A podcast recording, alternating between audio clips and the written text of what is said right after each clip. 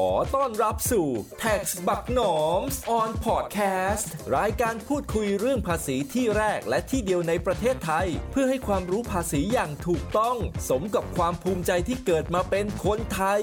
ดำเนินรายการโดย พี่หนอมคนดีคนเดิม ขอเชิญรับฟังได้เลยครับ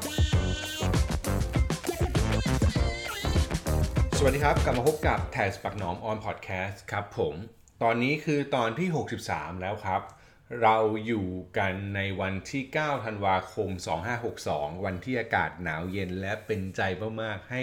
หลายคนที่เกียจอัดพอดแคสต์โดยเฉพาะผมเป็นต้นนะครับ วันนี้เลยมาสายหน่อย แต่ว่าเรื่องที่เราคุยกันในวันนี้เนี่ยบอกเลยว่าเป็นเรื่องที่ร้อนแรงมาก แล้วก็เป็นประเด็นที่ตอนนี้หลายคนกำลังพูดถึงเยอะมาก นั่นคือเรื่องของภาษีที่ดินและสิ่งปลูกสร้างครับ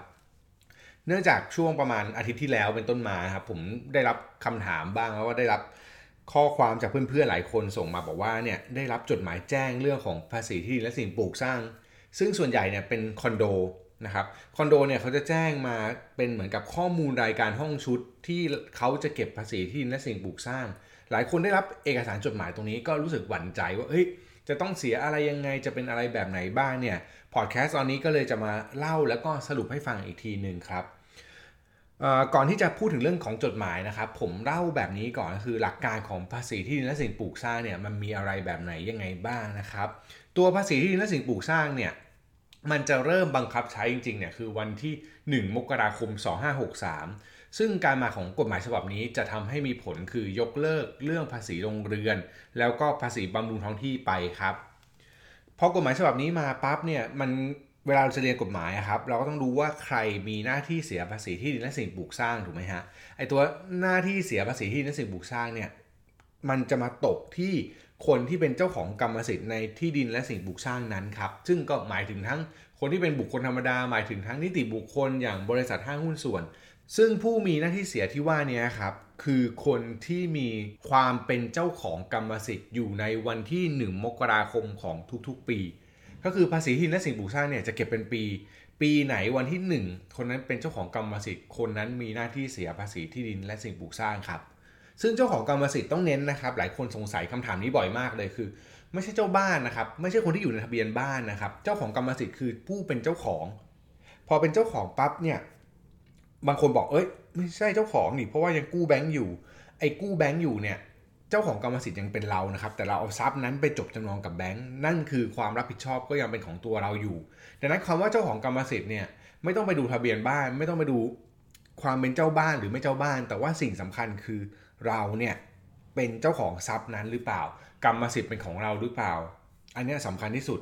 ซึ่งทรัพย์สินที่ต้องเสียภาษีที่ดินและสิ่งปลูกสร้างเนี่ยโดยรวมแล้วมันมีอยู่ 3 ประเภทก็คือที่ดินนะครับ สิ่งปลูกสร้างแล้วก็อาคารชุด ห้องชุดคอนโด ตามกฎหมายอาคารชุด นั่นก็คือหลักการเนี่ยจะเห็นว่าคนที่ได้เป็นเจ้าของคอนโดเลยถูกเก็บภาษีตัวนี้ด้วย ซึ่งการเก็บเนี่ยจะยึดตามพื้นที่การใช้งานนะครับทำไมถึงต้องยึดตามพื้นที่การใช้งาน เพราะว่าภาษีที่นักสิ่งปลูกสร้างเนี่ยเขาจะใช้วิธีการเก็บจากราคาประเมินทุนทรัพย์ นั่นคือมันเกี่ยวข้องกับพื้นที่ พอมีพื้นที่มันมีเรื่องของราคาประเมินนั่นเองนะครับ ซึ่งไอ้คำว่าราคาประเมินทุนทรัพย์เนี่ยต้องบอกว่าหน่วยงานของทางราชการเนี่ยเป็นคนประเมินให้ โดยนำราคาที่ประเมินมาเนี่ยคูณด้วยอัตราภาษี อัตราภาษีที่ว่าเนี่ยจะแบ่งออกเป็น 4 ประเภทตามการใช้งานครับ เช่นเกษตรกรรม อยู่อาศัยอื่นๆ แล้วก็ลกร้างว่างเปล่า ในกรณีของคอนโดนะครับหลายคนได้รับมาเนี่ยมันจะมีอยู่ 2 ช่องที่มักจะถูกติ๊กก็คือไม่เป็นอยู่อาศัย ก็เป็นอื่นๆ คอนโดเนี่ยจะไม่มีเกษตรกรรมอยู่แล้วนะครับ เพราะมันเป็นพรบอาคารชุด มันไม่สามารถทำเกษตรในอาคารชุดได้ถูกไหมฮะงั้นสิ่งสำคัญตรงเนี้ยผมเลยจะบอกว่าถ้าเกิดได้รับจดหมายหรืออะไรพวกนี้มาเนี่ยสิ่งสำคัญคือราคาประเมินกับอัตราภาษีนี่คือตัวที่มีผลกระทบกับของเรา ซึ่งอัตราภาษีเนี่ยมันมีผลกับจดหมายฉบับนี้ตรงที่ว่ามันเป็นการจัดประเภทไว้โดยเจ้าหน้าที่เขต เขาก็จะทำตัวเลขทำอะเขาก็จะทำ รายละเอียดมาให้ว่ามันอยู่จัดอยู่ในกลุ่มไหน ซึ่งตรงนี้มีผลกับอัตราภาษี ก็คือถ้าเป็นอยู่อาศัยมันจะเสียถูกกว่า ถ้าเป็นอื่นๆ จะเสียแพงกว่า พวกนี้เจ้าหน้าที่เขาจะทำมาให้เราครับ หน้าที่ของเราก็คือถ้าเป็นเรื่องของภาษีนะครับ หน้าที่เขาคือเขาจะทำประเมินมาให้เรา แล้วก็ให้เราไปชำระนะครับ ประเมินเนี่ยในการประเมินจะมาในเดือนกุมภาพันธ์ของทุกปี ภายในเดือนกุมภาพันธ์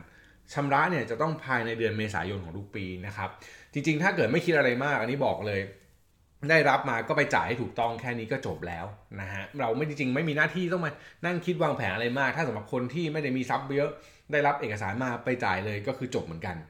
แต่ว่าข้อกฎหมายมียกเว้นให้ครับสำหรับกลุ่มที่เป็นที่อยู่อาศัย คือถ้าเราเป็นบุคคลธรรมดาที่มีบ้านพร้อมที่ดิน อย่างคอนโดอาคารชุดอย่างเงี้ยนะครับถือว่าเป็นบ้านพร้อมที่ดิน ใช้เป็นที่อยู่อาศัย ในราคาไม่เกิน 50 ล้านบาท อันเนี้ยจะรับสิทธิ์ ยกเว้นภาษีที่ดินและสิ่งปลูกสร้างเมื่อคุณเอาชื่อไปไว้ในทะเบียนบ้านของบ้านหรือหรือคอนโดหลังนั้นนึกภาพนะคือคุณเอาชื่อเอาชื่อตัวเองมาใส่ในทะเบียนบ้านแล้วคุณเป็นเจ้าของกรรมสิทธิ์ ถ้ามูลค่าของทรัพย์เนี่ยมันไม่เกิน 50 ล้านบาท แล้วคุณใช้อยู่อาศัยด้วย คุณไม่ต้องเสียภาษีที่ดินและสิ่งปลูกสร้างของทรัพย์ชิ้นนี้ดังนั้นถ้าบางคนเขาบอกมีบ้านอยู่หลังเดียวแล้วเอาชื่อไว้ในทะเบียนบ้าน ถ้าบ้านไม่เกิน 50 ล้านไม่ต้องเสียภาษีนี่คือหลักการแบบนี้นะครับที่เขาชอบพูดกัน แล้วก็แต่ถ้าเป็นสิ่งปลูกสร้างอย่างเดียวนี่ให้เป็นความดูไว้นะครับ สิ่งปลูกสร้างอย่างเดียวบนที่ดินของคนอื่นเนี่ยมูลค่ามันจะลดลงจาก 50 ล้านเมื่อกี้เหลือแค่ 10 ล้านเท่านั้นนะถ้าบ้านพร้อมที่ดินหรือคอนโดอาคารชุดอันเนี้ยคุ้มกว่าคือได้ถึง 50 ล้าน แต่ถ้าเป็นไอตัวบ้านอย่างเดียวที่อยู่บนที่ดินคนอื่นเนี่ยอันเนี้ยจะได้แค่ 10 ล้าน ซึ่งทั้งหมดข้อมูลพวกนี้ถ้าอยากดูละเอียดนะครับ ผมมีทำคลิปสอนไว้ใน YouTube Channel ชื่อแท็กสบักหนอมนะฮะ แล้วก็ลองดูหัวข้อที่ชื่อว่าภาษี10นาทีใน EP 5 นะครับ เป็น คำอธิบายเรื่องภาษีที่ในสิ่งปลูกสร้างแบบสั้นๆ ใน 10 นาที อาจจะทำให้เข้าใจเรื่องนี้มากขึ้นครับ ทีนี้เรามาถึงเรื่องของเอกสารกันบ้างครับ ตอนนี้เราพูดถึงจดหมายแล้ว หลายคนได้รับจดหมายจากทางสำนักงานเขตแล้วตกตกใจว่าเฮ้ยต้องทำยังไงบ้างนะครับ สิ่งแรกต้องทำความเข้าใจก่อนก็คือว่า นี่คือการแจ้งข้อมูลนะครับเขายังไม่ประเมินภาษีมา ถ้าเห็นก็คือตัวเลขภาษียังไม่มีเลย แค่บอกว่าข้อมูลตรงนี้เป็นยังไงบ้าง ซึ่งถ้าข้อมูลที่แจ้งมาตรงนี้ไม่ถูกต้อง เช่น พื้นที่ไม่ตรงกับข้อเท็จจริง ประเภทของการใช้งานไม่ตรงกับความเป็นจริง เช่น อย่างที่เมื่อกี้บอกไป จริง ๆ เราอยู่อาศัย แต่เขาดันแจ้งเป็นอื่น ๆ แบบเนี้ยเราต้องแก้ไขให้ถูกต้องครับ เราสามารถแจ้งเพื่อก็ขอแก้ไขข้อมูลได้นะครับ ภายใน 15 วันนับตั้งแต่วันที่รับจดหมาย วันที่รับจดหมายเนี่ยให้ยึดตามใบเหลืองที่เราเซ็นรับนะครับ มันจะมีใบเหลืองๆมาด้วยให้เซ็นรับเนี่ย เซ็นรับวันไหนเนี่ยก็คือถือว่านับวันนั้นไปอีก 15 วัน ต้องแจ้งข้อมูลแก้ไขให้ถูกต้อง อย่าไปยึดตามใบที่มันอยู่ที่เป็นวันที่ที่เขาประเมินนะครับ เพราะอันนั้นเป็นใบที่เขาประเมินออกจากสำนักงาน ซึ่งอาจจะยังส่งช้ากว่า หรือไม่ตรงวันซึ่งมันจะเสียสิทธิ์เราเนาะดังนั้นสำคัญคือให้ยึดตามวันที่รับเป็นหลักนะครับ การแก้ไขข้อมูลบอกตรงว่าผมแนะนำก่อน ให้ติดต่อทางสำนักงานเขตหรือพื้นที่รับผิดชอบอยู่แต่ละแห่งนะครับเขาจะมีเบอร์มีข้อมูลให้ติดต่อ แล้วก็โทรไปติดต่อเขา ต้องบอกแบบนี้ฮะ อันนี้เป็นข้อเท็จจริงอย่างหนึ่งก็คือว่าแต่ละที่อาจจะไม่เหมือนกันนะ อันนี้พูดแล้วเศร้าๆนิดหนึ่งนะครับ แต่ละที่อาจจะมีแนวทางไม่เหมือนกันบางที่บอกว่าเข้ามาแก้ไขได้ ต้องเอาข้อมูลตรงนั้นตรงนี้มา ต้องเอาโฉนดมา ต้องเอาสำเนา บัตรประชาชนสำเนาทะเบียนบ้านมาด้วย บางที่อาจจะบอกไม่ต้องขนาดนั้นก็ได้อะไรอย่างเงี้ยนะครับ แต่ละที่ไม่เหมือนกัน โทรสอบถามเจ้าหน้าที่ก่อนให้ถูกต้อง แต่ว่าสิ่งหนึ่งที่ผมให้ยืนยันกับเจ้าหน้าที่ ถ้าคุณจะแก้ไขคือ คุณต้องยึดตามวันที่ได้รับหนังสือ ไม่ใช่วันที่ลงไว้ในหนังสือนะครับ อันนี้เดี๋ยวมีปัญหาอย่าลืมนะฮะยึดตามวันที่ได้รับไม่งั้น 15 วันที่นับจะมีปัญหาได้ เพราะบางทีอาจจะได้รับช้ากว่าความเป็นจริงอะทีนี้ไอตัวเรื่องของการแก้ไขนะครับว่าไปแล้วทีนี้มีเรื่องอะไรอีกที่ต้องระวังนะครับสำหรับคนที่มีคอนโดแล้วปล่อยเช่า ถ้าคุณต้องทำความเข้าใจก่อนนะฮะปล่อยเช่าเนี่ย มันไม่ใช่การอยู่อาศัยนะครับ ปล่อยเช่าคือเราเป็นเจ้าของทรัพย์นะครับ ยึดตามตัวเราก่อนนะฮะเราเป็นเจ้าของกรรมสิทธิ์เราเอาทรัพย์นั้นไปทำอะไร ถ้าเราเอาทรัพย์นั้นไปอยู่อาศัยเอง อันนี้ถือว่าอยู่อาศัย ซึ่งแน่นอนว่าบางคนมีคอนโดหลายห้องแล้วอยู่อาศัยหมดไม่ผิด แต่ถ้าเราเอาทรัพย์นั้นหรือคอนโดนั้นไปปล่อยเช่าเมื่อไหร่ อันนี้มันจะถูกจัดอยู่ในกลุ่มที่เรียกว่าอื่น ๆนะครับ ไม่อยากอย่าปนกันนะ คือคนอื่นอยู่อาศัยในคอนโดเราเนี่ย ถ้าเราปล่อยเช่าได้ค่าเช่าเนี่ยเขาเรียกว่าอื่นๆ ไม่ใช่แปลว่าอยู่อาศัย แต่ทั้งนี้ทั้งนั้นต้องระวังก็คือว่า ตรงเนี้ยเข้าใจนะฮะ ผมเข้าใจเองแล้วกันนะครับว่าทางภาครัฐเนี่ยหรือทางสำนักงานเขตทางที่ดินทั้งหลายเนี่ยเขาใช้ระบบที่เรียกว่าแบบสอบถามข้อเท็จจริงอะ่ะ ก็คือแจ้งแบบไหนก็เอาแบบนั้น นั้นถ้าสมมติบางคนบอกว่าเฮ้ยฉันก็รักไก่ได้สิฉันเป็นปล่อยเช่าอะแต่ฉันจะบอกว่าอยู่อาศัย ถามว่าได้ไหมถ้าเจ้าหน้าที่เขาไม่ตรวจหรือตรวจไม่เจอมันก็ไม่ผิดมันก็จะเสียในเลทของที่อยู่อาศัย แต่ถ้าตรวจเจอเมื่อไหร่อันนี้ผิด จริงๆพูดไม่ผมพูดว่ามันไม่ผิดก็ไม่ได้นะจริงๆมันผิดโดยวัตถุประสงค์อยู่แล้วแหละ แต่ว่าถ้าคุณเลือกจะเสี่ยง อันนี้คือปัญหาว่าตอนหลังถ้าคุณถูกประเมินเพิ่ม หรือถูกเสียเพิ่มเนี่ยอันนี้เป็นเรื่องที่คุณถือว่าคุณต้องรับความเสี่ยงนะครับ ดังนั้นอย่าถ้าเป็นไปได้ผมแนะผมแนะนำว่าเอาตามข้อเท็จจริงแหละ มันอาจจะเสียเยอะมากไม่เยอะมาก ก็เข้าใจได้นะ แต่ท้ายที่สุดแล้วภาษีที่ดินเนี่ยต้องเล่าแบบนี้คือ มันเป็นภาษีที่คุณสามารถผลักภาระได้ ซึ่งถ้าแปลว่าไง ถ้าคุณปล่อยเช่า คุณสาถ้าคุณขึ้นค่าเช่าได้ คุณก็บวกภาษีที่ดินเนี่ยให้ผู้เช่าเป็นผู้เสียครับนั้นคุณก็จะไม่เสียอะไรนะฮะอันนี้คือปัจจัยสำคัญแล้วก็ความเข้าใจเข้าเข้าใจหนึ่งที่มักจะเข้าใจผิดเลยก็คือว่า ตรงเนี้ยมันไม่ใช่ของสัมภากรนะครับ